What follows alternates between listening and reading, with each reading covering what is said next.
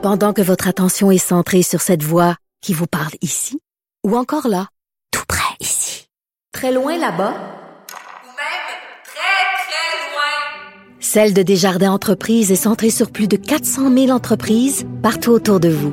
Depuis plus de 120 ans, nos équipes dédiées accompagnent les entrepreneurs d'ici à chaque étape pour qu'ils puissent rester centrés sur ce qui compte, la croissance de leur entreprise.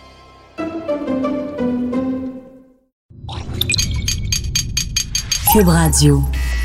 Attention, cette émission est laissée à la discrétion de l'auditeur. Les propos et les opinions tenues lors des deux prochaines heures peuvent choquer. Oreilles sensibles s'abstenir.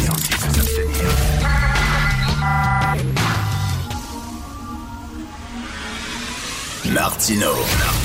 De 8 à 10. Politiquement incorrect.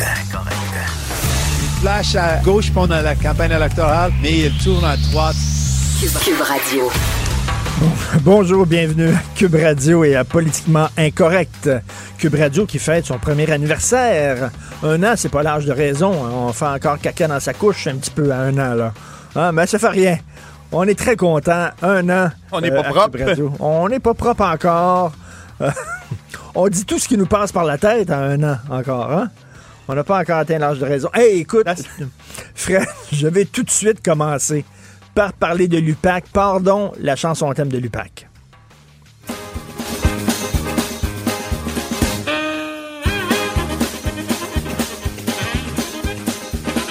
Oh yeah, les enquêteurs de l'UPAC. Nous sommes entre bonnes mains. Attention, les fraudeurs du Québec. Nous arrivons. Avec nos méthodes d'enquête à l'avant-garde. L'UPAC encore sur la sellette. Veux-tu brancher le pack, s'il vous plaît? non, on n'a pas ça le câble, non. Le U? L'UPAC, écoute, what a joke. Alors là, il y, a- il y a plein de procès qui risquent de tomber, plein d'accusations qui risquent de tomber, parce que l'unité permanente anticorruption a réagi de façon illégale. Ils ont intercepté, assoyez-vous, pas une, pas deux, pas trois, 624 conversations entre des avocats et leurs clients. Pas besoin d'être un génie, pas besoin d'avoir un postdoc, mettons, en, droit. Tu sais, il me semble que tu le sais, il y a quelques conversations qui sont vraiment hyper confidentielles.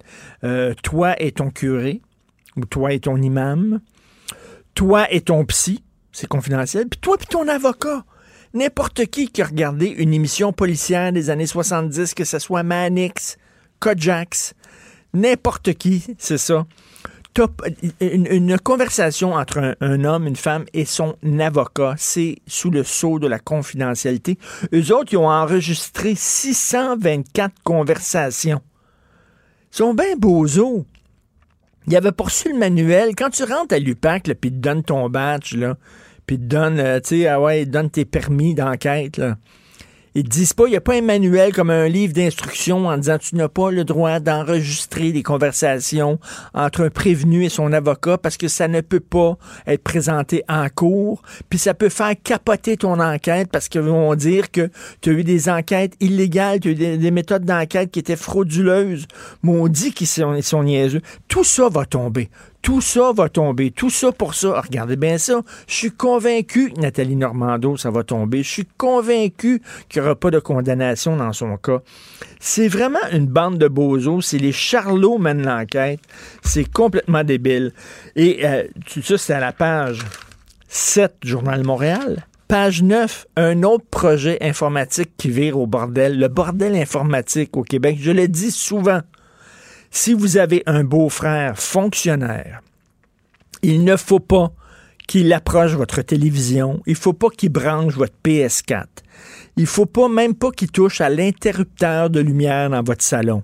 Tenez-le loin de tout ce qui est électrique. Ces gens-là ne savent pas comment à chaque fois qu'il y a un, un système informatique, un projet informatique, un logiciel qui est censé faciliter la vie de tout le monde, ça plante tout le temps. Alors là, c'est un module de don en ligne gouvernemental qui était censé, on va tout, c'est tout le temps la même affaire. On va avoir un logiciel, ça va tout centraliser les informations. Euh, on n'a pas besoin d'aller à trois, quatre places ensemble. Tout ça va être en même place et ça va être beaucoup plus facile, vous allez voir. Et là, le logiciel, ça prend habituellement quatre ans avant d'être implanté. Puis là, après ça, il y a des retards, il y a des dépassements de coûts et c'est ça qui s'est arrivé. Il y avait une firme qui était censée s'en occuper, un contrat de 18 000 par année. Puis là, les coûts prévus ont plus que doublé et les retards se multiplient. Un autre- ça, c'est Nicolas Lachance euh, du bureau d'enquête. C'est- le foutu Christy de bordel à chaque fois. Tu demandes à ces gens-là de brancher ta PS4, ta PS4 tu ouvres la télévision, la douche part, le, le- le- la hotte à ton four commence à, à se faire aller. C'est- vraiment n'importe quoi. Ils savent-tu comment brancher, Christy, des- des- des- des logiciels informatiques? Plus tard dans l'émission, on va parler d'islamophobie. Pourquoi? Parce que là, bon, après les quatre candidats qui ont été taxés d'être islamophobes, les quatre candidats du Bloc qui ont dû s'excuser, maintenant, c'est quatre candidats du Parti vert qu'on dit islamophobes. Mais là, je, lis les, les textes qu'ils ont retweetés, les textes qu'ils ont likés, les textes qu'ils ont écrits. Ils critiquent l'islam. C'est vraiment être islamophobe, ça? On n'a pas le droit de critiquer des religions? Lorsqu'on est candidat. Là, et on va revenir sur ce concept-là, parce que c'est un concept fourre-tout. Islamophobie, c'est comme si c'était raciste. Je m'excuse, mais je passe mon temps à critiquer l'Église catholique. J'arrête pas de dire que c'est une gang de pédophiles, que c'est un club privé de pédophiles qui se protègent les uns les autres, qui foutent strictement rien. L'Église catholique est super riche, etc. On a le droit de critiquer l'Église catholique, on a le droit de critiquer l'islam. Pourquoi cette affaire-là, là, que c'est raciste maintenant de critiquer une religion? Là, on dit, oui, c'est raciste de critiquer une, une religion, c'est pas une race. Regardez bien ça, là. Un noir, il vient au monde noir. Il l'a pas choisi de venir au monde noir. Puis une fois que tu viens au monde noir, ben, tu peux plus être pas noir. À moins de faire comme Michael Jackson, hein, puis bon, utiliser toutes sortes de produits, mais tu peux plus être pas noir. Alors qu'une religion, ben, tu peux sortir d'une religion, tu peux changer de religion, tu peux quitter une religion pour pas embarquer dans aucune autre religion, tu peux devenir athée, tu peux devenir agnostique. Une religion, c'est un choix. Ce n'est pas comme une couleur de peau, ce n'est pas comme une race. Une religion, c'est une idée comme le socialisme, comme le communisme, comme le néolibéralisme. Hein? On critique à longueur de jour, mettons, les gens de droite critiquent, euh, lui est socialiste, lui est communiste, ça tient, ça tient pas debout, ce, ce modèle économique-là. Les gens de gauche aussi qui gueulent contre le libéralisme économique, on a le droit de critiquer des idées. Mais une religion, c'est une idée. Et là, les candidats, là, on sent, là, oui, oui, mais regarde, ils ont dit que l'islam, c'était pas correct, mais ils ont le droit. Ils ont le droit de dire qu'eux autres, ils trouvent que l'islam, c'est pas correct. Puis il y en a peut-être d'autres qui vont trouver que l'Église, l'Église catholique, c'est pas correct. Puis ils ont le droit. Mais c'est drôle, je, suis- convaincu, certains de ces candidats-là, là, il y a des candidats qui ont déjà écrit contre l'Église catholique, puis ça, là, on va pas ressortir leurs anciens tweets en disant c'est épouvantable, regardez comment c'est raciste, épouvantable. Non, non. C'est seulement si tu critiques l'islam, soudainement, tu es traité de raciste. Pourquoi? Parce que souvent, les gens qui sont musulmans ont le teint basané. Ah! Donc, là, ah! Un catholique qui est contre l'avortement, c'est écœurant. Mais un musulman qui est contre l'avortement, ben, ça fait partie de sa culture. Un catholique qui est contre euh, l'homosexualité, c'est écœurant, l'extrême droite catholique. le- le- Mais un musulman qui est contre l'homosexualité, ben, c'est correct, ça fait partie de sa culture. C'est quoi cette affaire-là? Qu'est-ce qu'il y a de si grave à critiquer une religion? On a le droit. C'est pas du racisme. Vous écoutez politiquement incorrect. Pendant que votre attention est centrée sur cette voix qui vous parle ici, ou encore là, tout près ici, très loin là-bas, Ou même très, très loin. Celle de Desjardins Entreprises est centrée sur plus de 400 000 entreprises partout autour de vous. Depuis plus de 120 ans, nos équipes dédiées accompagnent les entrepreneurs d'ici à chaque étape pour qu'ils puissent rester centrés sur ce qui compte, la croissance de leur entreprise.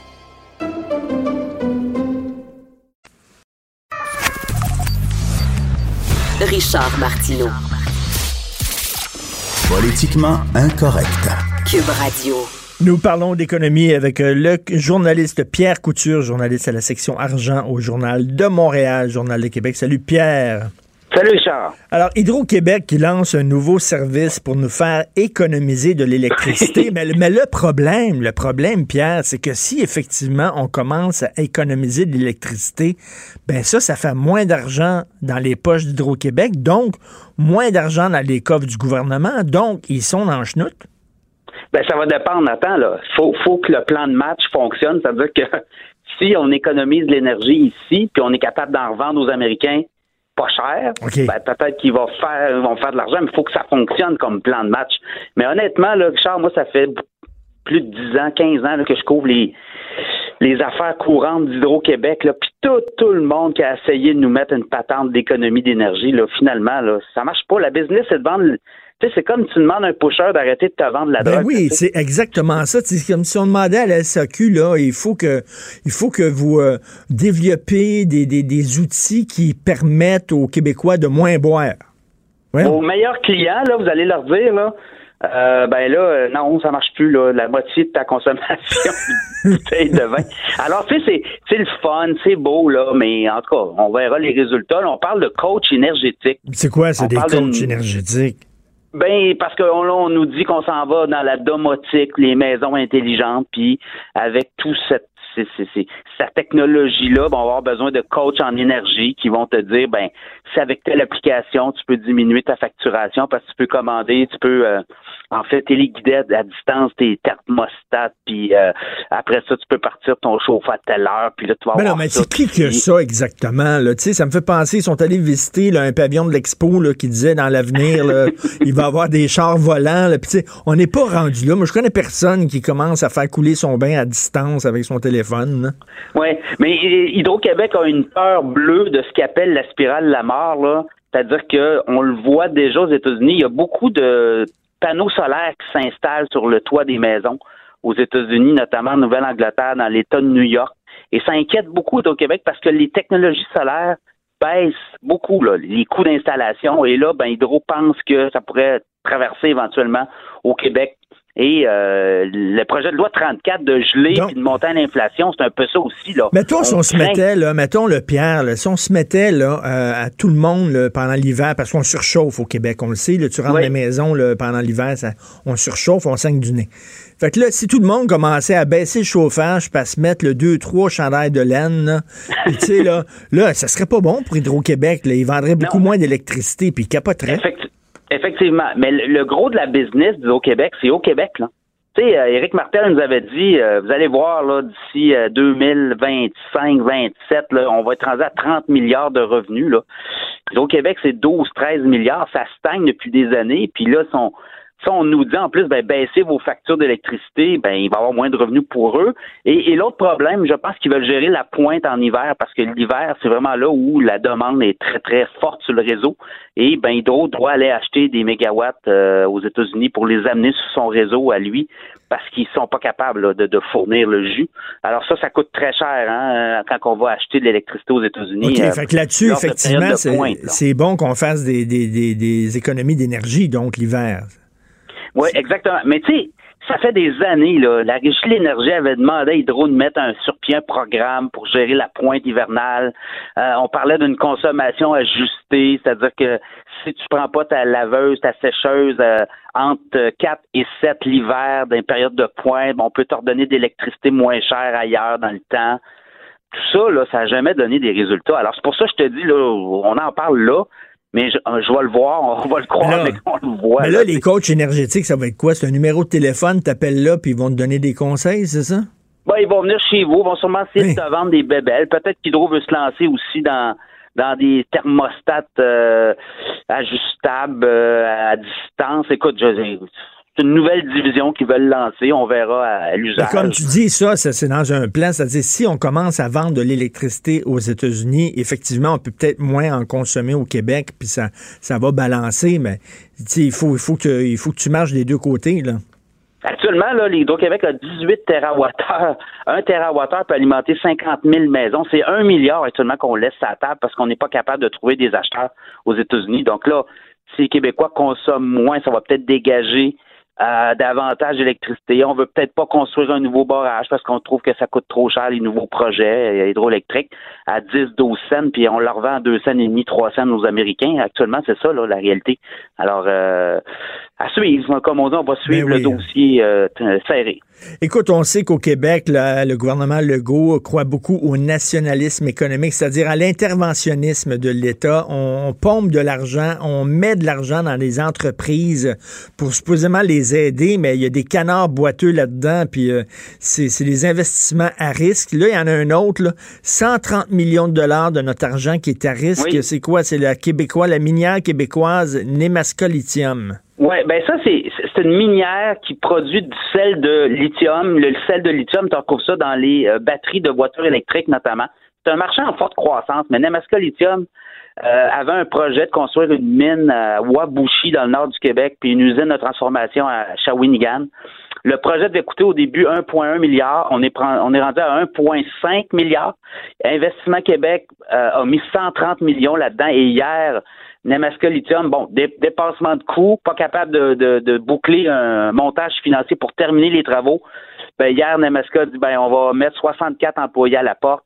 On va euh, prendre ça mollo parce qu'ils sont en train de négocier avec un fonds européen là, pour que lui investisse 600 millions dans pour repartir tous les, les projets de construction de la mine et euh, de l'usine. Mais pour l'instant, ça va pas très bien.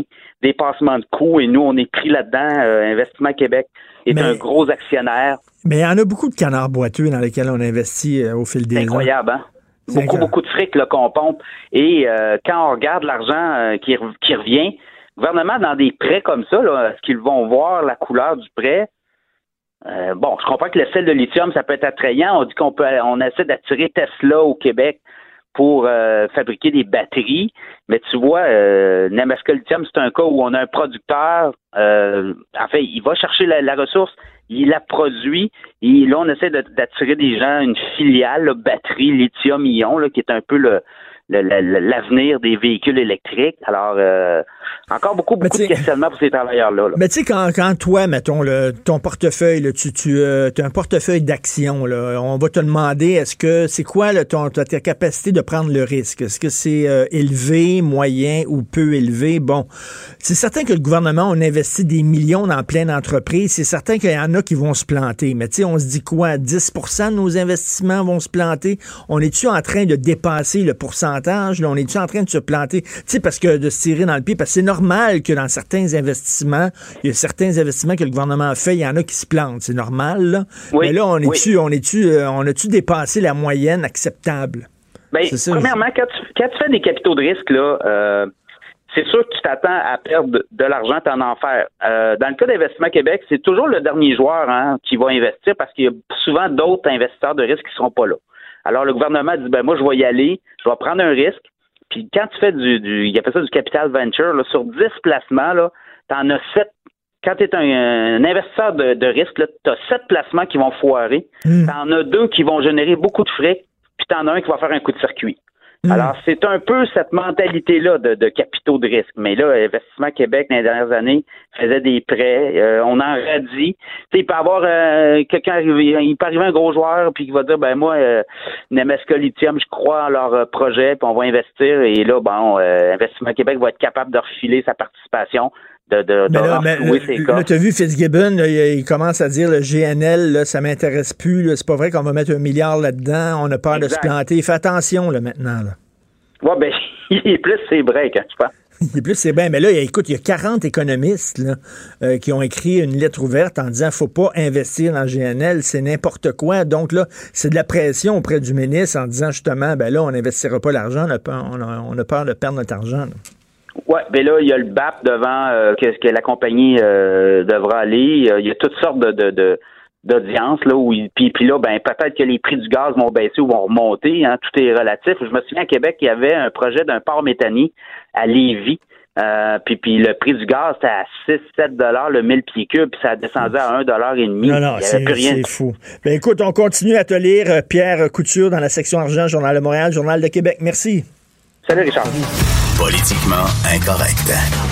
À Cube Radio et sur LCN, le commentaire de Richard Martineau avec Jean-François Guérin. Cube Radio. Salut Richard. Salut Jean-François. Euh, on revient sur ce scandale, ce trou sans fond, le système de paye Phoenix. On ne compte plus les victimes. On a un autre cas concret. Ben encore oui, une un autre cas concret. Donc, c'est une dame qui a pris sa retraite après 30 ans de loyaux services pour le gouvernement fédéral. Elle disait qu'elle a donné son 150% Et là, écoute, là, il lui manque beaucoup, des dizaines de milliers de dollars à sa retraite. Elle se retrouve vraiment, là, euh, excuse-moi, mais le bec à l'eau, littéralement. Et ça fait, ça fait longtemps qu'elle dit, là, écoutez, il y a un problème, là, vous me devez beaucoup d'argent. On lui doit près de 60 000 dollars au gouvernement et ça ne bouge pas. là. Heureusement, il y a eu un texte dans le journal et là, soudainement, ça commence à bouger. Ça prend toujours ça, la pression des médias, mais ça ne fonctionne pas, le système Phoenix. Et là, je veux rappeler certaines affaires, puis vous allez tomber en bas de votre chaise. Ça a pris six ans hein, pour l'implanter. Ça a été implanté sous les conservateurs. Rappelons-le, l'Australie avait essayé le système Phoenix. Il ça, ça, ça vaut rien. Ils ont jeté ça dans les poubelles, puis nous autres, on se promène. Tu sais, nous autres, on, on regarde ce que les gens jettent dans les poubelles, Jean-François. On a vu ce système-là, Phoenix. Oh, ça a l'air pas pire, on va le prendre. là. on l'a pris, on va le poussiérer un peu. On va l'implanter, nous autres. Puis effectivement, ça, ça fonctionne pas. Mais là, j'ai deux nouvelles. Tu sais que notre devise, c'est Je me souviens. Alors, Jean-François, j'ai deux nouvelles pour toi. Des, bon, première nouvelle qui date du 5 avril 2017, OK? Entre le 15 avril 2017, euh, 2015 et mars 2016, 340 cadres de services publics et approvisionnement Canada se sont partagés près de 5 millions de dollars de primes de rendement. Les cadres, là, qui ont, qui ont, les cadres qui étaient censés là, superviser euh, le système Ce Phoenix succès. ont eu des primes de rendement de 5 millions de dollars, 14 000 dollars chaque cadre qui ont eu pour leur excellent travail. Et là, écoute, une affaire incroyable. J'ai un ami Facebook qui m'a envoyé ça ce matin. Je ne l'avais pas vu passer, ça. Marie Lemay. Marie Lemay, elle est, elle est sous-ministre. C'est elle qui supervisait le système de paix Phoenix. Eh bien, peux-tu croire qu'en janvier dernier, en janvier 2019, elle a eu une promotion elle a été nommée présidente de la monnaie royale canadienne. Et le ministre Bill Morneau a félicité Mme Lemay pour euh, son expérience. Elle dit euh, c'est une experte dans les prises, dans les questions complexes et délicates qui font d'elle une personne toute désignée pour jouer ce rôle important. Elle a eu une promotion. Écoute, c'est elle qui supervisait le système de paix qui s'est planté totalement, des milliers de fonctionnaires qui n'ont pas été payés. Alors, les cadres ont eu des primes de rendement et elle, a eu une promotion. Incroyable.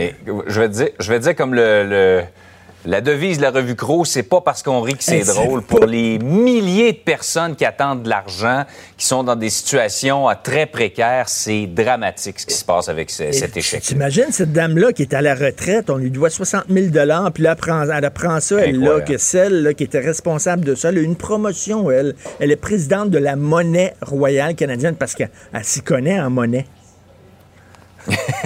Ça, c'est sûr. c'est Hey. Richard, est-ce que les craintes de- que certaines personnes entretenaient lorsque Rona a été vendue à Lowe's, c'est-à-dire que les emplois partent de chez nous pour aller à l'étranger, sont en train de se matérialiser? Là, on a des emplois qui partent en Inde. Exactement. Donc, euh, plus de 200 emplois qui partent en Inde. Et en plus de ça, on a vu, là, il y a une vingtaine. Puis ça, c'est- deux textes là, de Pierre-Olivier Zappa, notre confrère, confrère Pierre-Olivier Zappa, qui a sorti ces histoires-là. Donc, 200 emplois euh, qui partent vers l'Inde, qui étaient au Québec. Et puis, en plus, il y a une vingtaine de cadres de Rona, anciennement de Rona, qui étaient maintenant embauchés par Lowe's, euh, qui ont été, comme on dit, démissionnés. hein. On leur a montré poliment la porte. Ces gens-là avaient une expertise. Ils savaient comment parler aux Québécois. Ils savaient comment vendre de la quincaillerie aux Québécois. On leur a dit bonjour, bye bye, sacrez votre camp. Et là, il y a des gens qui disent oui, mais Qu'est-ce que ça sert de garder les fleurons québécois ici chez nous? Ben c'est ça, ça sert à ça. Ça sert que nous autres, on a une expertise, on connaît notre affaire. Et quand une entreprise est au Québec, ben on fait attention aux décisions qu'on prend parce qu'on sait que c'est des jobs, on sait que c'est des familles qui perdent leur emploi, etc. Mais quand une entreprise comme Rona est avalée par une grosse entreprise américaine, les décisions sont prises aux États-Unis. Pour eux autres, là, c'est Ouais. rien que des chiffres dans une colonne. hein. Ils s'en foutent. Là. Ils disent que ce soit québécois québécois. Donc, il y avait 20 personnes des cadres qui connaissaient bien cette entreprise-là. Et le pire, c'est que Lowe's s'était engagé auprès du gouvernement en 2016 lorsqu'ils ont avalé Rona. Ils s'étaient engagés de garder l'expertise, de garder les bannières de Rona.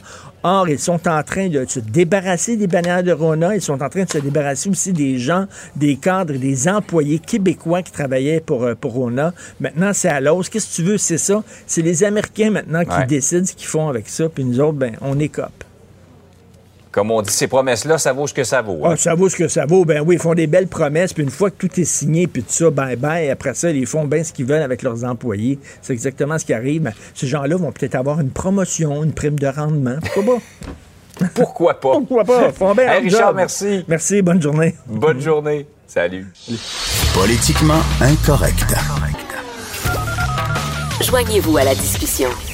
Appelez ou textez 187 Cube Radio. 1877 827 2346. À la SQDC, ils viennent d'allumer. Ils viennent d'allumer pour contrer la contrebande. Ils vont baisser finalement le prix du cannabis.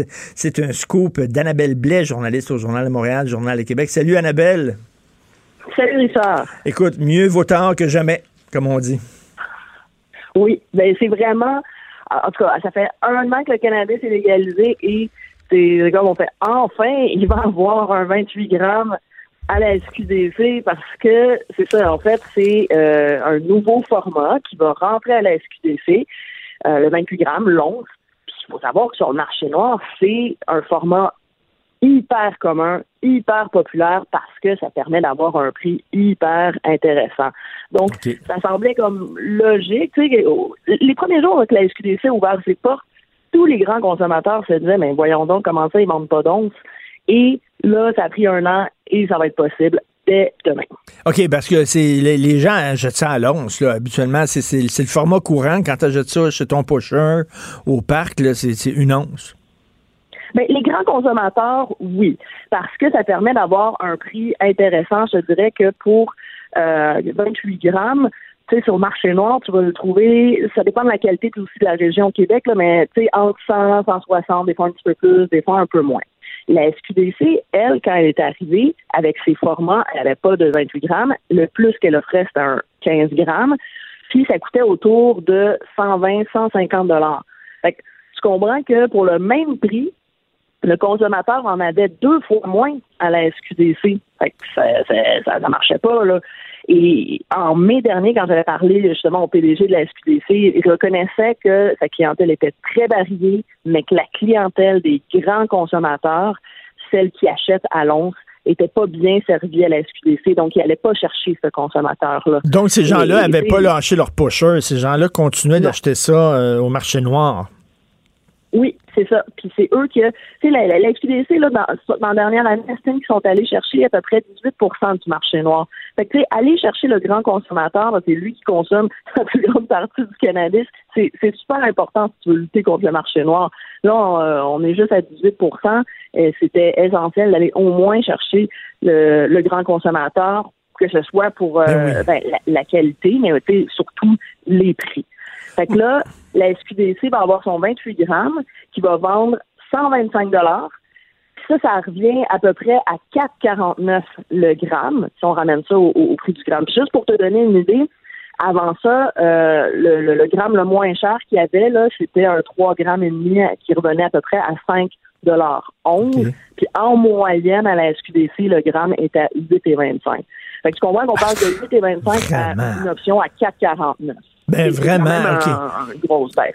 Ben, moi, je pense que la SQDC, c'est pour les mononcles puis les matantes. Tu sais, les mononcles puis les matantes là, qui veulent fumer du pot de temps en temps, mais qui ont peur de se faire pincer par la police, puis qui ont peur d'aller voir les pushers, sont bien contents, eux autres, de faire la ligne devant la succursale de la SQDC. Puis même si ça coûte plus cher, ils préfèrent, euh, ils préfèrent ça que, bon, aller, aller voir le pusher, puis ils ont bien peur de la police. Mhm. mais, mais les jeunes, eux autres, vont continuer à aller voir le, le- le- le marché noir. Ben, c'est sûr que les moins de 21 ans, avec le projet de loi de la, de la CAQ pour augmenter l'âge de la consommation à 21 ans, c'est sûr qu'eux vont continuer à aller sur un marché noir. Euh, les gens qui ont leurs habitudes, ils vont continuer. Fait que c'est pour ça qu'il faut leur offrir quelque chose d'encore plus avantageux. Puis en ce moment, selon les données de Statistique Canada, mais tu sais, on parle de marché noir, donc c'est sûr que c'est peut-être pas nécessairement ce qu'il y a de plus mais selon Statistique Canada, les sondages que les gens remplissent sur leur site Internet, sur le marché noir, le gramme est à peu près à 5,45. Fait que là, tu dis, bon, OK, si la SQDC offre du 4,49, le gramme, euh, là, il y a peut-être une réflexion qui va se faire chez certaines personnes, c'est que c'est moins cher à la SQDC. Mais avant d'arriver à cette réflexion-là, ça fait quand même un an que la SQDC est ouverte et que tous les grands consommateurs ont vraiment associé dans leur tête que c'est plus cher à la oui. Donc, il va y avoir encore beaucoup de travail à faire pour que un jour les grands consommateurs se disent Oh, ben là, c'est moins cher. Mais là, là, l'once à 125 pièces, trouves-tu ça bon, toi? Ben oui, dans la mesure où euh, c'est un prix qui est euh, à certains endroits tu trouveras pas ça au Québec. Donc c'est un prix qui est, qui est intéressant, ça euh, faut faut le dire, 125. Euh, puis ça va rassurer les gens parce que c'est un cannabis qui a été testé. Donc, tu sais qu'il n'y a pas de pe- pesticides interdits. Ce que tu trouves sur le marché noir, tu sais pas là, qu'est-ce qu'il y a là-dedans. Là. Tu sais pas non plus nécessairement c'est quoi ton taux de THC avec précision. Là, on va le savoir. Par contre, là, pour l'instant, il y a juste un producteur, donc le producteur, c'est quand même bon, le principal fournisseur euh, de la SQDC, Exo, là, le québécois, c'est lui qui va arriver le premier avec ce format-là. Mais donc, pour l'instant, on va avoir euh, une ou deux variétés là, sur les tablettes. Donc, si on l'aime pas, cette variété-là, on ne sera pas euh, ça- bien servi tout de suite. Ça va quand même être un cannabis qui va être à 12 à 18% de THC. Puis souvent, quand on entend que le cannabis est plus fort sur le marché noir, ben, je dirais quand même qu'un cannabis légal à 12 à 18% de THC, là, euh, ça devient quand même euh, intéressant aussi. Donc, pour vrai, ça semble être une offre euh, tout ce qu'il y a de plus honnête qui va intéresser quand même sûrement tout le monde, mais là, on n'a pas de choix, tu sais, pour l'instant. Que, euh, Mais- Mais écoute, Annabelle, leur affaire là, de- de- de- d'interdire la vente euh, de potes là, aux gens de moins de 21 ans, toi, penses-tu qu'effectivement, ils vont aller jusqu'au bout avec ça, que ça va être vraiment la loi au Québec? Ben, c'est quand même euh, ça, ça, ça avance. Là. Moi, je, les, les articles, là, euh, le, le- le projet de loi est à l'étude à l'Assemblée nationale, puis les articles qui concernaient l'âge euh, ont, ont été euh, adoptés. C'est sûr que le, le ben, adopté, là, les amendements, tout ça, ça a été discuté. là. Le projet de loi n'est pas encore euh, adopté, mais on est dans le dernier droit. Les libéraux là- ont fait euh, la- ont essayé de contester comme ils pouvaient en proposant d'autres amendements. Ça, ça, ça- ça- Mais là, Lionel Carman, là, il dit, ben là, là, ça va être 21 ans, fait que les gens vont attendre 21 ans Ouais. avant de fumer. Il en Ah. fume du bon. Ben ça, Mais excuse, il en fume du bon, lui, là. Ben, on se souvient aussi que c'est Lionel Carman qui avait dit qu'il y avait personne qui avait fumé de cannabis euh, euh, au Festival d'été de Québec euh, sur les plaines d'Abraham pendant l'été. C'est vrai? que, lui, il en avait pas vu, puis les policiers n'avaient rien rapporté, mais c'est très bien que c'est c'est complètement faux. Il y a un peu de pensée magique là-dedans parce que les jeunes consomment, euh, c'est parmi les groupes d'âge, tu sais, les, les- qui consomment le plus. Donc, je vois pas pourquoi, parce que soudainement, il y a une loi qui vont se mettre à arrêter. Parce qu'on se rappelle, il y a un an, c'était illégal, puis ils consommaient quand même. Écoute, moi, euh, mon premier joint, j'ai fumé, j'avais quoi, 15 ans, je pense, 16 ans, ça se peut-tu, 17 ans, je me souviens pas, mais tu sais, j'avais en bas de Ben, moi 21 ans, c'est sûr. Toi aussi? Ouais. Voyons donc, voir si les gens vont attendre 21 ans. Le gros des fumeurs, c'est jeune. Là. Fait que si tu veux effectivement enlever de l'argent des poches du crime organisé, il faut que tu mettes ça à 18 ans. Ça n'a aucun sens, cette affaire-là. Mais euh, en tout cas, au moins, ils viennent d'allumer sur le prix. Au moins, ils vont être un peu compétitifs. Et euh, ben, c'est un bon scoop, Annabelle. Merci beaucoup. Merci, bonne Merci. journée. Annabelle Blais, journaliste au Journal de Montréal et Journal de Québec. Lionel Carman, c'est la pensée magique. On va mettre ça à 21 ans. Fait que les jeunes, ils vont attendre 21 ans pour fumer leur premier joint. Tout, tout, tout, tout, tout. Vous écoutez Politiquement Incorrect. Pendant que votre attention est centrée sur cette voix qui vous parle ici, ou encore là, tout près ici, très loin là-bas, Ou même très, très loin. Celle de Desjardins Entreprises est centrée sur plus de 400 000 entreprises partout autour de vous. Depuis plus de 120 ans, nos équipes dédiées accompagnent les entrepreneurs d'ici à chaque étape pour qu'ils puissent rester centrés sur ce qui compte, la croissance de leur entreprise. Pour nous rejoindre en studio. Studio à commercial cube.radio. Appelez ou textez 187 Cube Radio. 1877 827 2346. Politiquement incorrect.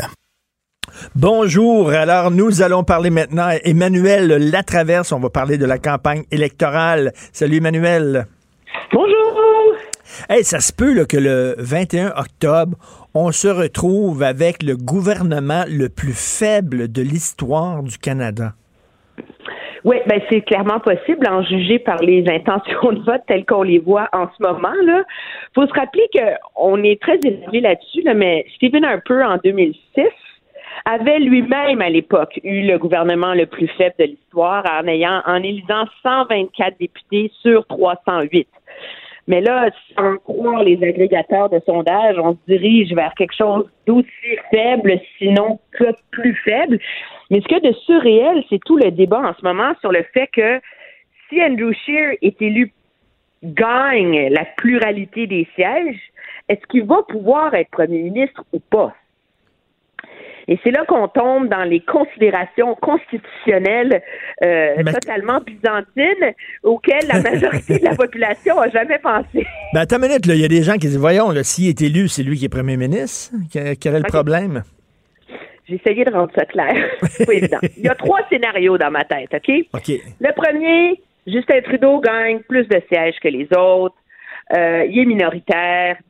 Il reste premier ministre. OK. Il s'en va chez la gouverneure générale. Il assermente un nouveau conseil des ministres. Il fait un discours du trône. Puis là, on parle beaucoup de coalition, là. C'est pas dans nos traditions politiques au Canada. Moi, je pense que Justin Trudeau, dans un scénario comme ça, il gouvernerait avec un appui à la pièce, là.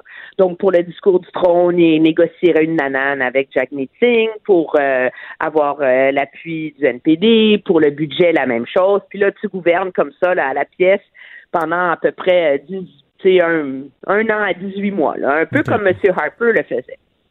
Deuxième scénario, c'est là que ça se corse. Mettons que M. Scheer a plus de sièges, mais vraiment pas beaucoup. C'est genre qu'il y a 7, 8, 9 sièges de plus. Là. Là, il y a deux options. Parce qu'il faut pas oublier que M. Trudeau est encore premier ministre. Et il reste premier ministre jusqu'à ce qu'un nouveau premier ministre soit élu. Alors là, il y a deux scénarios. M. Trudeau aurait amplement le pouvoir de aller voir la gouverneure générale le lendemain des élections et de lui dire je vais tester la confiance de la Chambre. Parce que c'est pas la gouverneure générale qui choisit le premier ministre, c'est pas c'est la Chambre des communes qui décide à qui elle accorde sa confiance. Ah, oui. Et dans ce cas-là, M. Trudeau pourrait absolument faire un discours du trône et avoir un vote pour tester la confiance de la Chambre et essayer de rester premier ministre. Dans ce cas-là, il y a, moi, je vois pas M. Trudeau réussir à faire ça sans un accord tacite, là, avec probablement le NPD. Pas nécessaire, ça peut être une coalition, mais une coalition, généralement, ça voudrait dire que le NPD fait partie du gouvernement. Ben oui. hein. Ou ça pourrait être une entente d'appui, un peu comme euh, une coalition. là, la dernière, c'est le premier ministre Borden, je me rappelle même plus l'année, je pense que c'est dans les années 30, ou un peu faire comme euh, Stephen Lewis avait fait avec Pearson en 1968. Attends, Donc, mais là, on, moi, se, on retrouve, on, on se retrouvait, excuse-moi, on se retrouverait avec Scheer qui, même si il a gagné le, le plus grand nombre de, de sièges de députés, pourrait ne pas être premier ministre. Oui. Eh, boy, c'est surréaliste. Non, c'est ça. Il y aurait un débat politique monumental autour de ça, mais je te fais. Et l'alternative, c'est que M. Trudeau peut aussi essayer de rester premier ministre, perdre son vote en chambre, et là, on demanderait à M. Scheer d'essayer d'avoir la confiance de la Chambre ou de négocier un appui avec quelqu'un. Et ça a l'air complètement surréel, mais c'est des situations qui ont eu lieu au Canada dans la dernière, dans les derniers deux ans. Je veux dire, en Colombie-Britannique, euh, on avait une quasi-égalité entre euh, Christy Clark et euh, le NPD. Et Christy Clark, qui était première ministre, a essayé de tester la confiance de la Chambre, donc a essayé de rester premier ministre, et elle a perdu un vote. Et là, il y a eu de longues négociations sur comment le NPD pourrait réussir à avoir une entente avec les Verts pour prendre le pouvoir à ce moment-là. Donc, euh, morale de l'histoire, c'est en effet très possible qu'on n'ait pas euh, un verdict final euh, le 21 au soir sur qui a gagné. Les, ben, on ne pas avoir une idée de qui a gagné, mais on n'aura peut-être pas une idée de qui a gouverné. Et dans ce cas-là, ça prend un. Moi, je pense qu'il y a beaucoup de considérations qui rentrent là-dedans. Là. C'est quoi la marge de victoire? C'est quoi le vote populaire? C'est quoi les négociations entre les partis? Quel est le prix que chaque parti demanderait? Puis le scénario le plus fou raide, c'est celui où la seule façon pour les conservateurs ou les libéraux d'avoir le pouvoir, c'est qu'il n'y ait pas un seul parti d'opposition qui ait la balance. C'est que ça prenne plusieurs partis à la fois. Là. Parce que moi, je pense que M. Scheer pourrait gouverner avec l'appui du Bloc sans problème. Là. Mais il faut que le Bloc ait assez de sièges, puis que M. Scheer en ait aussi assez. Là. Alors, on est vraiment dans une situation assez surréelle là, en termes Ben, de. mais, hein, puis d'ailleurs, la, la soirée. les- cadenas politique. Emma- Emmanuel, lundi, tu vas te coucher tard, là, parce que les derniers résultats vont rentrer très tard. hein. Ça peut aller jusqu'à minuit, une heure du matin, quoi. Ben, c'est ça qui est fou. À chaque campagne électorale qui est serrée, on dit attention, on peut se coucher tard. Ça se peut que ça- la Colombie-Britannique fasse la différence. puis là, finalement, on se ramasse, puis à 10 h moins 5, là, on sait déjà qui va gagner les élections, puis on s'en fout de la Colombie-Britannique. Là. Mais là, dans le scénario actuel, euh, c'est peut-être la fois où ça va être vrai. Pourquoi? Parce que en, sé- en Colombie-Britannique, les libéraux ont la moitié des sièges en ce moment. Et ils sont menacés de toutes parts. Ils sont menacés par le NPD, qui a un regain monumental en Colombie-Britannique, donc qui est en position de protéger ses sièges, et par la montée des conservateurs, qui vont se retrouver, les conservateurs, à essayer de faire des gains contre les libéraux dans certains comtés et faire des gains contre le NPD potentiellement dans d'autres comtés. Alors, c'est un paysage politique. Si on pense que le Québec, c'est compliqué, là, la Colombie-Britannique, Wow. c'est encore pire. Donc, c'est peut-être vrai que ça va vraiment se finir tard lundi. Et écoute, le, le bloc a complètement changé la donne parce que maintenant, les, euh, les libéraux et les conservateurs ont besoin du vote des Québécois. Donc, ils viennent ici, ils viennent nous creuser, puis Jack Meat aussi, là. Ah oui, non, mais c'est fou. Hier, Monsieur, euh, Monsieur Scheer était à Québec, il est à la Trois-Rivières, il a fini à Montréal avec son grand discours nationaliste aux Québécois. Ce matin, Monsieur Singh est à Hudson, au parc Jack Layton. Hein? On ne faut pas oublier que c'est là que Jack Layton est né. Il y a un rassemblement. Et Justin Trudeau, aujourd'hui, Jardin botanique, Greenfield Park, Chambly, Saint-Hyacinthe, Drummondville, Sherbrooke, ça recommence demain. Qu'est-ce que ça veut dire, ça? C'est qu'en fin de campagne, là, il y a deux scénarios d'habitude. Là. Tu sais, t'as ta fin de campagne quand ça va vraiment trop mal. Là. Dans quel cas tu t'en vas dans des comtés que tu es en train de perdre pour essayer de sauver les meubles?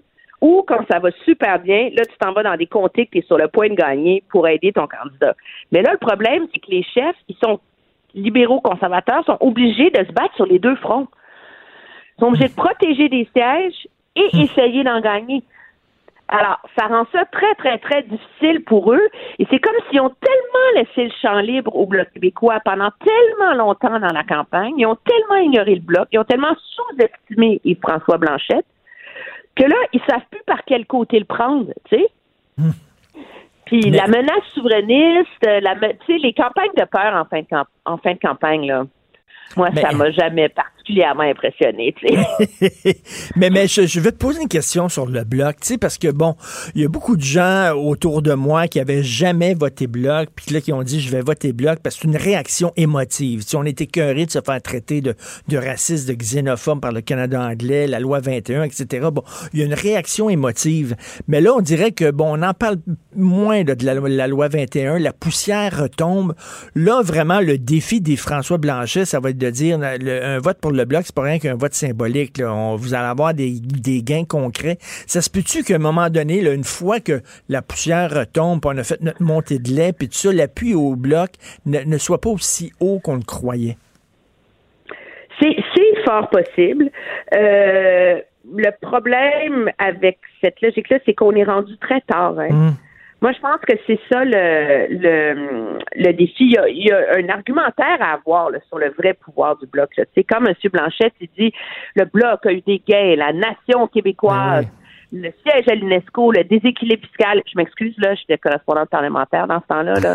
la nation québécoise, la seule raison pour laquelle Harper l'a eu, ça n'avait rien à voir avec le bloc québécois, là. C'était, c'était pour c'était pour foutre la pagaille dans la course à la direction du Parti libéral, là. OK? Mm, Où M. mm. Ignatieff voulait la nation, Stéphane Dion voulait pas, Harper a dit Ah, je vais faire un vote là-dessus. Alors, numéro un, le dé- siège à l'UNESCO, c'est une promesse électorale conservateur, là. Puis le déséquilibre fiscal, c'est la plus grosse promesse électorale de Stephen Harper aux Québécois, là. Non. Je veux bien, le Bloc a joué un rôle pour Mm, maintenir la pression, mm, mais c'est c'est comme... euh, alors, je dis pas que le Bloc, euh, c'est pas à moi de prononcer là, sur Mhm. l'unité du Bloc, mais il y aurait eu un débat à avoir là-dessus. Le problème, Ben oui. c'est que quand il fallait l'avoir, ce débat-là, les autres partis n'étaient pas là, là. Je veux dire, c'est pas à six jours du vote, là. Tu sais, les, les idées, les gens, ils réfléchissent avant de voter, mais il faut que ça percole dans leur tête, là. Mm. Je pense pas leur vie à digérer ça comme, comme moi, là, ou toi, là. Alors, de se mettre sur, se remettre en question les affirmations du Bloc québécois à six jours du vote, c'est. Il est trop tard, il est trop tard. C'est utile, mais. Tu sais, c'est comme euh, le Bloc québécois, il y a l'ancien directeur parlementaire du budget à l'Université d'Ottawa, il fait un exercice de pédagogie très, très bien fait sur les cadres financiers des partis. Puis son verdict sur le cadre financier du Bloc est totalement dévastateur. là. Il leur donne échec sur toute la ligne. Là. Mm. Il n'y a personne qui en a parlé parce qu'il n'y a pas un parti politique qui a pensé d'aller regarder sur euh, le site web quand le Bloc a dévoilé son cadre financier. tu sais. Mm. Alors, ils se servent de cet argumentaire-là pour s'attaquer leur cadre financier les uns les autres, mais celui du Bloc qui a été rendu public le 6 octobre, il n'y a personne qui a pensé à y aller. Ah.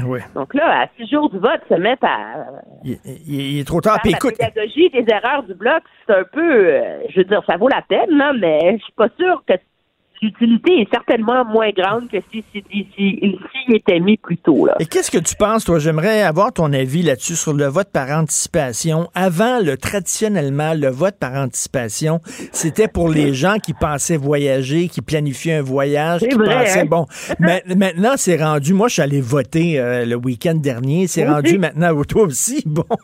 Écoute, euh, c'est, en même temps, il reste une semaine de campagne, là, euh, du Trisac me chicaner en disant, ben non, faut que t'attendes à, le 21 octobre avant d'aller voter. Voyons donc, Richard, il peut se passer plein d'affaires la dernière semaine. Qu'est-ce que tu en penses de ça, toi, la popularité du vote par anticipation? Mais moi, je suis à Montréal, donc euh, je peux pas aller voter dans mon comté à Ottawa. J'ai une bonne excuse pour être vraiment aller par anticipation. Premièrement. Deuxièmement, le vote par anticipation, il y a deux théories autour de ça. La première, c'est que dans le passé, un fort vote par anticipation signifiait un désir pour le changement. Moi, je mets un bémol là-dessus. C'est rendu tellement populaire pour une foule de raisons qu'on a quand même eu quatre jours de vote par anticipation que c'est devenu un outil pour les machines politiques. Les machines politiques, là, c'est pas pour rien que M. Scheer a à peu près pas fait de campagne en fin de semaine, là, un petit événement ici et là, des pépères, on rompt, petit patapon.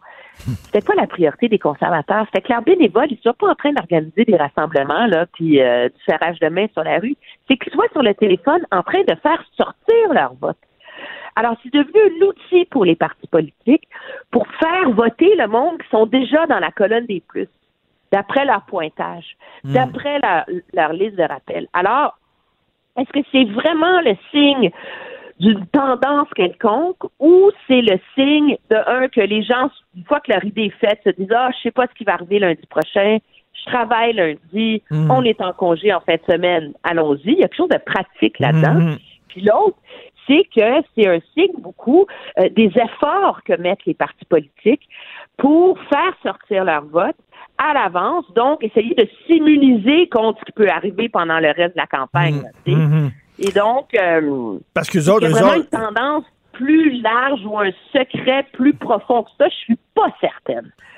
Eux autres, plus tu votes tôt, mieux pour euh, mieux c'est pour eux autres, parce qu'effectivement, ils se, ils se protègent contre d'éventuels et de probables gaffes au cours de la dernière semaine. Et toi, de- depuis le temps que tu suis les élections, est-ce que tu as déjà vu une, une élection qui est too close to call, comme on dit en anglais? Comme ça? Moi, j'ai rarement vu une élection aussi serrée que celle-ci, et surtout, ce qui la rend très imprévisible, euh, sais, 2006, 2004, c'était très serré, là, ces scénarios-là. là. Tu sais, quand Paul Martin a sauvé son gouvernement, quand les conservateurs ont pris le pouvoir, mais il y a quelque chose d'inversé dans cette campagne. Généralement, dans les campagnes électorales, les tiers partis comme le Bloc, le NPD, partent fort. Hein? Puis là, tout d'un coup, la campagne avance et là, il y a l'appel au vote stratégique et chou, leur appui diminue. On a un scénario exactement contraire cette fois-ci. Le bloc, l'NPD, n'intéressait personne en début de campagne. Mm. Et là, tout d'un coup, c'est eux qui ont monté tranquillement.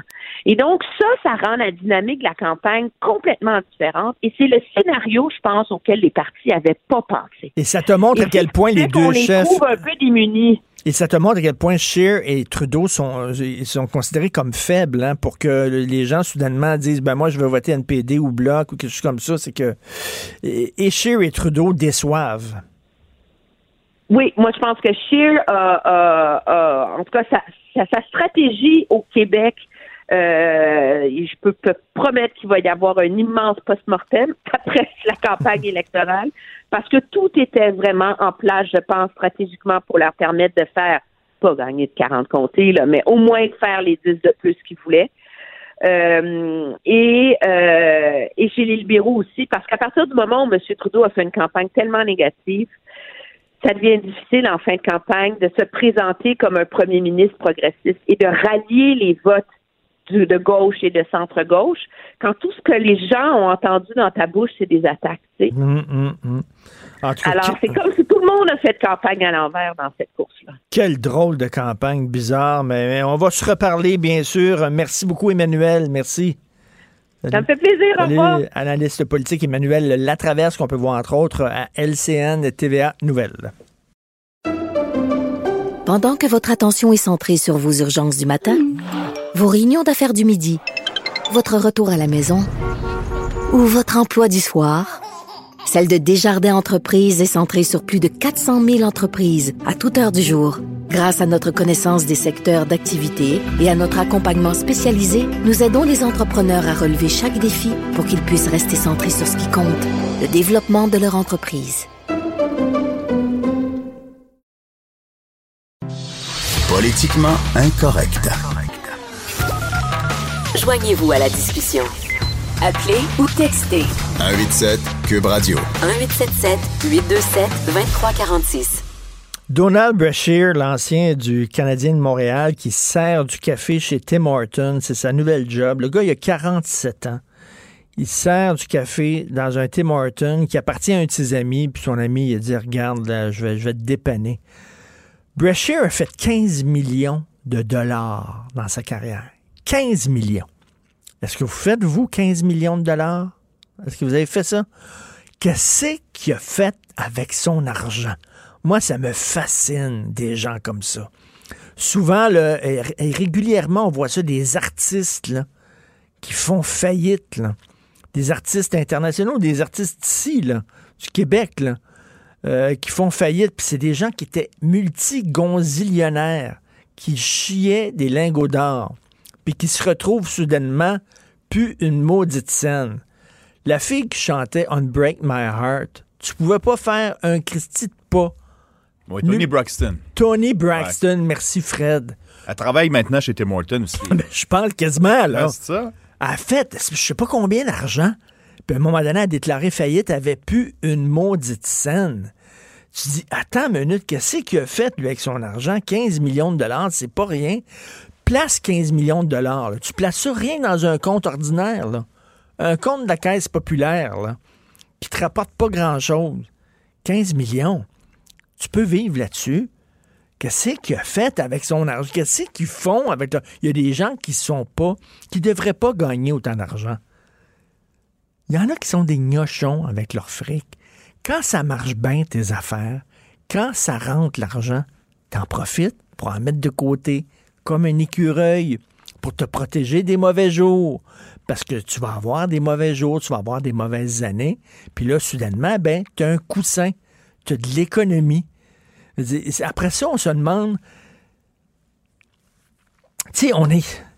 Quand, quand l'idée est arrivée d'avoir des cours d'introduction à la vie économique dans les écoles, il me semble que c'est la base. Les gens ne connaissent pas comment ça fonctionne, une carte de crédit. Euh, tu vas dans un grand magasin puis ils te donnent des cartes de fidélité. Tu te fais fourrer avec ces affaires-là.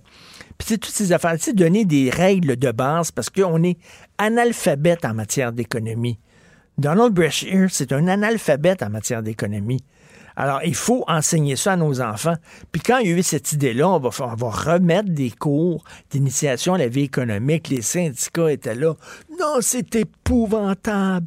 On veut rien savoir. Vous allez transformer nos jeunes en capitalistes. Vous voulez... Attends une minute, là. Attends une minute. On n'est pas en train d'enseigner à des jeunes de 14 ans de faire des OPA, là. Je veux dire, c'est pas ça. On n'est pas en train de leur enseigner les bases du néolibéralisme. On est en train de leur enseigner comment ça fonctionne, un carnet de chèques. Un budget. Un, budget. Passe à tondeuse, 5 piastres. Oh, 5 piastres, je vais mettre, euh, mettre 2 piastres là, 3 piastres là. Exactement. Colonne, colonne, revenu. Mais en combien d'années a Colonne brûlé 15 dépenses. millions? Tu sais-tu? Je sais pas. Attends une minute, là. 15 ans? Lui, c'est quoi, là? Parce que là, tu es bien beau, tu es à Québec, tu essaies de quoi? Tu, tu, tu voyages, euh, tu vas au resto, mettons une grosse table à Québec. 15 millions? Ouais, ouais, non. Comment tu penses à travers Maison, 15 millions? Le gars, il est rendu, il vend des cafés chez Tim Horton. Et il y a peut-être peut-être qu'il aime ça. Peut- Peut-être s'acheter un Tim Horton. C'est à lui, le Tim Horton, non? Tu sais, je sais pas ce qu'il a fait avec son argent. Je veux pas, je veux pas parler de lui, mais je me souviens, moi, là, d'un, artiste, puis je, je l'emmènerai pas, là, mais un vieil artiste, à un moment donné, il était sur le cul, il était sans paille. Puis là, les gens disaient, il faut ramasser de l'argent pour, euh, on va faire des dons pour euh, l'aider, cet artiste-là, parce qu'il n'y a plus de maudite scène. Puis là, tu te dis, attends une minute, là, OK, là, il fonctionne pas, il roule pas, mais il y a eu des années où il roulait en tabarnouche. Il y a des années où il roulait en maudit, cet artiste-là. Il en a fait de l'argent. Qu'est-ce qu'il a fait? Il a justement roulé. euh, Ben, c'est ça. chose, il a roulé. S'il l'a tout roulé. sniffé puis s'il l'a tout sacré dans le nez, ben là, regarde, après ça, là, oh, mais là, il pue une scène. Ben oui, mais Christy, pensez un peu, là. Le gars a 47 ans, puis il se retrouve à vendre du café chez Tim Hortons. Écoutez, vive Longueuil. Les élèves du collège Charlemagne à Longueuil peuvent désormais passer une heure de plus au lit avant de devoir se rendre à l'école. On a retardé le début des classes à 8h30 pour l'année scolaire 2019-2020.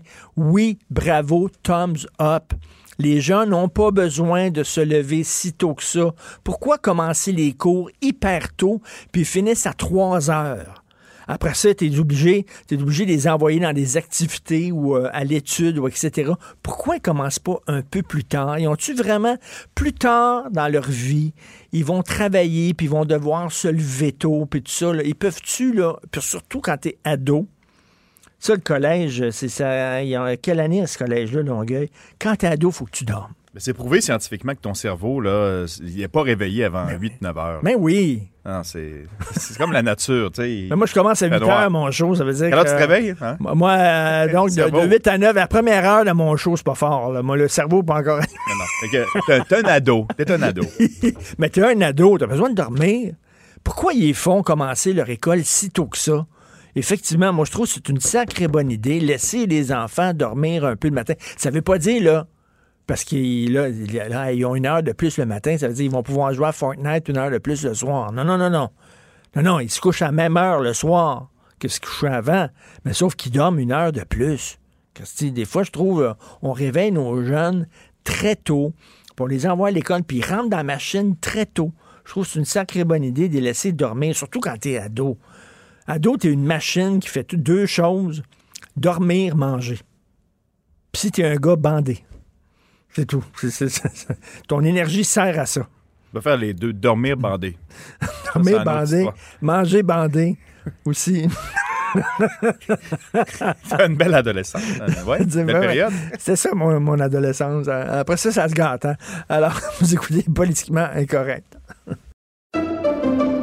Pendant que votre attention est centrée sur vos urgences du matin, vos réunions d'affaires du midi, votre retour à la maison ou votre emploi du soir, celle de Desjardins Entreprises est centrée sur plus de 400 000 entreprises à toute heure du jour. Grâce à notre connaissance des secteurs d'activité et à notre accompagnement spécialisé, nous aidons les entrepreneurs à relever chaque défi pour qu'ils puissent rester centrés sur ce qui compte, le développement de leur entreprise.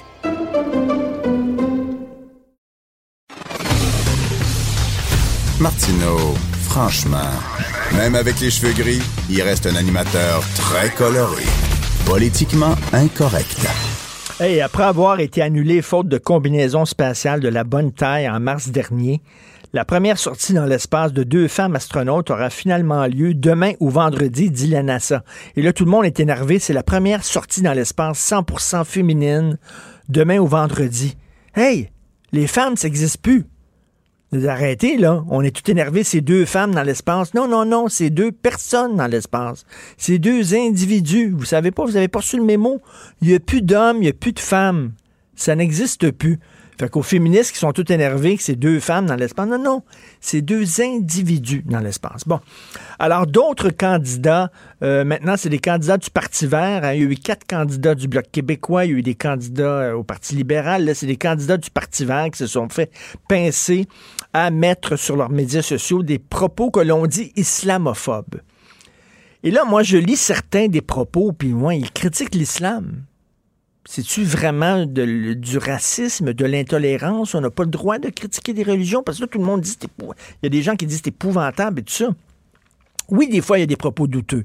Il y a une candidate qui avait dit, entre autres, que euh, les musulmans sont génétiquement inférieurs aux autres. Là, je pense qu'effectivement, là, ça, ça, ça a comme pas de bon sens, c'est un peu trop loin. Mais critiquer une religion, on n'a pas le droit. On va en parler avec M. Éric Debroise, vice-président de Vigilance laïque. Puis Éric Debroise, il a co-édité, en fait, il a co-dirigé un ouvrage justement qui portait sur l'islamophobie. Il a co-dirigé ça avec euh, notre ami Jérôme Blanchet-Gravel. Il était avec nous. Bonjour, Éric. Oui, le bonjour, Richard. Bonjour. Alors, bon, là, islamophobie, c'est un mot, c'est un mot valise. hein. C'est un mot qui veut dire tout et presque son contraire. Oh, ben aujourd'hui, l'islamophobie, effectivement, c'est un mot qui, qui contient un peu de tout. hein. Mais surtout, c'est un mot qui est très militant. On sent qu'il y a beaucoup de gens qui essayent de pousser ce mot. Euh, dedans, on a des militants d'extrême gauche, on a des chercheurs, on a aussi des militants religieux. Et effectivement, euh, derrière, il y a la volonté d'éteindre un certain discours qui se veut critique de l'islam. En l'occurrence, on va en parler, je pense, tout à l'heure, mais quand je vois M. Greg de Lucas qui partage des propos de Mme Wafa Sultan ou encore de Walid Al-Hus- Walid Al-Husseini, bon, je m'excuse, ce sont des personnes qui quand même sont reconnues pour leur militantisme, c'est vrai, athée, mais en soi, ce sont des personnes qui sont de culture musulmane. Ben oui, c'est ça. Ils, ont partagé, en fait, des, des, des, des, des textes, des propos tenus par des femmes, entre autres, de, de culture musulmane, qui, comme Jamila Benhabib, par exemple, si moi, mettons, je like un texte de Jamila Benhabib, Benhabib ou je retweet un de ses tweets, est-ce que je serais considéré comme islamophobe? Je veux dire, c'est pas, c'est pas du racisme, c'est des gens qui connaissent la culture musulmane, qui connaissent le Coran et qui, qui critiquent cette culture-là de l'intérieur même. Et là, on dit c'est de l'islamophobie. Monsieur Greg de Lucas, qui est candidat pour le Parti vert à Brossard-Saint-Lambert, il, a, il dit euh, l'islam est un problème ainsi que toute foi aveugle et sans questionnement. Donc, il ne, il ne, il ne critique pas seulement l'islam et, les musulmans, il critique tous ceux qui sont euh, qui croient aveuglément à un système. Est-ce que c'est c'est du racisme? Non, euh, écoutez, moi par exemple, je suis moi-même croyant, comme quoi on peut être croyant puis militant pour la laïcité en même temps. Euh, Il y a bien des gens qui vont me dire que je crois en un, en un ami imaginaire. C'est pas pour autant que je vais me sentir insulté. C'est c'est pas parce qu'on se sent insulté qu'on est dans une démarche où les gens vont être racistes envers vous ou vont vouloir vous discriminer. Voilà, on a le droit et on a le droit en fait de débattre. Ben oui. Il faut savoir qu'aujourd'hui, dans nos démocraties, on a deux tendances. On a une première tendance qui se veut pour le free speech, c'est-à-dire euh, vraiment, on peut dire tout et n'importe quoi. Et il y a une autre tendance qui se développe dans les universités qui est tout aussi dangereuse, c'est euh, de contrôler le discours en faisant de la censure. Bon, moi, je suis plutôt partisan de, on est be- bel et bien dans des démocraties, donc partisan de, de cet équilibre où justement on doit faire attention à ne pas tenir de propos haineux, puisqu'on a quand même des minorités qui, pour certaines, ont déjà vécu des, des problématiques dans leur pays. Et inversement, on n'est pas non plus dans une démarche à faire en sorte ce qu'il y ait de la censure. Bon, vous pouvez critiquer. C'est en souvent moi ce que dit Monsieur Greg de Lucas. J'ai revérifié. Bon, c'est vrai que ça peut, certaines personnes peuvent se, peuvent se sentir insultées, Oui. mais c'est pas pour autant que c'est du racisme ou de la haine. Et est-ce qu'on doit s'excuser? euh, Je, je sais pas, là, on, on les, on les somme, euh, on les somme de s'excuser, mais s'excuser pourquoi? Pour avoir critiqué une religion? Je m'excuse, mais moi, je critique régulièrement les religions, toutes les religions, et j'ai le droit, et même, je dirais, que j'en ai presque le devoir de critiquer certaines religions. Si je critique, mettons, les témoins de Jéhovah, les gens vont dire, ah, ça, c'est correct. Si je critique les scientologues, ça, c'est correct. Si je critique même l'Église catholique, euh, on va dire c'est correct, mais dès que tu critiques la religion, euh, l'islam, là, soudainement, t'es attaqué, t'es, t'es- t'es- t'es attaqué là, en disant que t'es raciste. Et- Effectivement, il y a comme une échelle de, de, de la critique. Si vous voulez critiquer les témoins de Jéhovah, ça c'est tout à fait correct. Euh, les scientologues, vous l'avez dit aussi. L'Église catholique aussi, c'est c'est même devenu très très commun. Mais dès que vous critiquez effectivement l'islam ou d'autres religions, c'est beaucoup plus difficile. Mais c'est tout à fait légitime de, de critiquer une religion. Moi, ce que je constate aujourd'hui, c'est que la critique qui est faite des religions par des gens de culture musulmane ou dans les pays musulmans, c'est considéré chez nous comme de la haine ou du racisme. Oui. Alors qu'en fait, c'est notre manière politiquement correcte de percevoir la société qui fait qu'on le voit comme ça. Mais en soi, ce que font ces gens euh, de culture musulmane ou qui sont ex-musulmans, c'est correspond au discours anticlérical que nous avions dans les années 60-70 Ben, tout à en. Occident. Donc, il ne faudrait pas non plus que notre manière, notre perception occidentale euh, de, de, de, de voir le débat euh, empêche justement les critiques de l'interne, puisque justement ces gens-là cherchent, sont des progressistes dans leur pays et dans, nos, dans, nos, dans, nos civilis- dans notre civilisation occidentale, ils sont perçus comme des gens d'extrême droite. Voyez-vous, il y a, il y a quand même un distinguo à faire. C'est- tout à fait, vos, vos propos sont tout à fait éclairants et tout à fait justes. Il y a au sein de, de l'islam actuellement euh, des critiques, il y a des débats de différentes factions, différentes façons de, de, de, de percevoir cette religion-là, de différentes relations aux textes sacrés, etc., comme il y a eu dans les années euh, 60 au sein de l'Église catholique. Laissons-les débattre et euh, c'est sain d'avoir une débat au sein, ou un débat, des questionnements au sein d'une religion. Et là, c'est, comme si on disait cette frange-là de musulmans, de musulmanes qui critiquent euh, euh, une lecture très rigoriste de leur religion, eh bien, eux autres même sont, sont, sont racistes et sont intolérants. Exactement. Euh, bon, il, faut comprendre aussi qu'on est aujourd'hui dans une démarche faite par euh, le, journal de Montréal, par la presse. Enfin, on est dans un contexte aussi d'élection fédérale, donc on cherche à faire mousser le, débat. Et puis, comme le disait Charb de, Charlie Hebdo, euh, on, écrit beaucoup sur l'islam et par extension sur l'islamophobie. Pourquoi? Parce que ça fait vendre, ça fait du clic voyez-vous. Mais en soi, il y a, un problème, c'est que on ne parle pas, vous le verrez hein, dans les médias, on ne parle que très peu euh, des, des, des, autres groupes qui sont discriminés, euh, les, les, les, Noirs, euh, de l'antisémitisme, des homosexuels. Ça, on va en parler très peu. Vous n'allez pas avoir autant d'articles sur les discriminations que subissent les, les Noirs que vous avez sur, par exemple, l'islamophobie. Mais, mais, mais é- Éric Debroise, le concept d'islamophobie a été, a été mis de l'avant par qui? Ça date de quand, ça? Bon, ça c'est le, le, le débat euh, est difficile parmi les, les, les chercheurs. Euh, en soi, l'islamophobie serait un mot qui serait venu euh, du contexte colonial français, donc qui aurait une existence euh, assez lointaine. Mais en soi, c'est à partir seulement de 2001, quand il y a eu les attentats du 11 septembre, que le mot islamophobie apparaît vraiment. Il émerge dans un premier temps dans le monde anglo-saxon et ensuite euh, il, a, il y a eu transfuge dans le monde francophone. Et on ne l'a jamais autant utilisé que qu'aujourd'hui.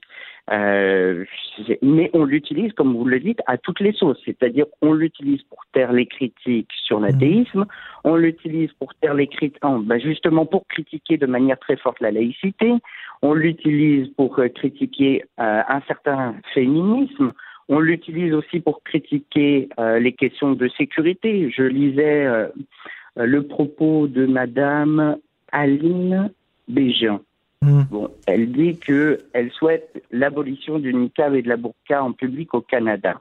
Bon, on peut être d'accord ou non avec son propos, mais il n'en demeure pas moins que dans certains pays musulmans, Aujourd'hui, on interdit justement le niqab et la Ben oui. pour des questions de sécurité. Et on a le droit de dire ça, et c'est pas vraiment honteux, c'est pas du racisme. C'est drôle lorsque je critique, par, par- m- m- mettons, euh, je sais pas, la misogynie ou l'homophobie de l'Église catholique, on, on ne me taxe pas d'être christianophobe. Euh, ça n'existe pas, ça, christianophobe, parce qu'on encourage la critique de la religion catholique. Par contre, dès que tu critiques l'islam, là, ça devient soudainement un délit. Effectivement. Alors, c'est sûr que, euh, comment vous dire, au niveau de l'islamophobie, pour certains, c'est un moyen de défendre des minorités culturelles. Par exemple, les Arabes, euh, les musulmans qui sont en situation minoritaire. Mais il n'en demeure pas moins que ce terme islamophobie, euh, c'est un amalgame. C'est un amalgame, justement, comme je viens de vous le dire, d'arabes et musulmans. Alors même que les gens qui se veulent les promoteurs du terme islamophobie nous disent tout le temps il faut faire la distinction entre arabes et musulmans. Voyez-vous, donc il y a une incohérence dans le discours en soi. Donc oui, on cherche à, à- protéger certaines minorités en utilisant le terme islamophobie, mais je ne suis pas sûr qu'en fait on leur rende beaucoup service. Au contraire, il faudrait pouvoir permettre à ces gens de faire leur propre débat Ben et oui. le nourrir. Ben oui, parce que bon, il y a, il y a des être anti-arabe, ça c'est raciste, effectivement, mais être an- anti-islam, euh, l'islam, et je reviens là-dessus, là, c'est une idée, une Ben, religion si est une idée. Si je peux me permettre, être anti-musulman, c'est raciste. Être anti-arabe, c'est raciste. Maintenant, être anti-islam, c'est-à-dire vous, pouvez très bien être euh, anti, anti-christianisme, anti-témoin de Jéhovah, vous pouvez ne pas aimer aussi la religion juive.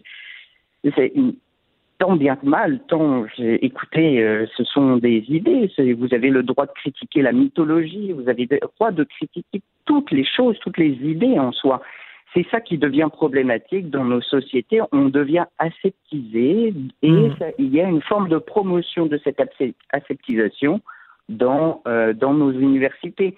C'est même promu de, de ne pas dire les choses et ça devient dangereux parce que justement la recherche universitaire doit se baser sur des faits. Alors aujourd'hui, eh on occulte, on s'aveugle et au, ré- au résultat, on n'est pas sûr de, de, de, de régler les problèmes. Et ça, et ça, ça c'est c'est parce que souvent les chrétiens euh, sont, c'est des gens qui sont blancs, euh, qui sont chrétiens. C'est fou, là. il y a des asiatiques qui sont chrétiens, il y a des noirs qui sont chrétiens, mais bon, dans l'imaginaire général, les catholiques égale race blanche, alors que musulmans égale euh, gens avec au teint, euh, teint basané, des arabes, etc. Donc, c'est nécessairement euh, un, un- un délit raciste de critiquer l'islam parce que souvent les musulmans sont d'origine arabe. On mêle tout, là.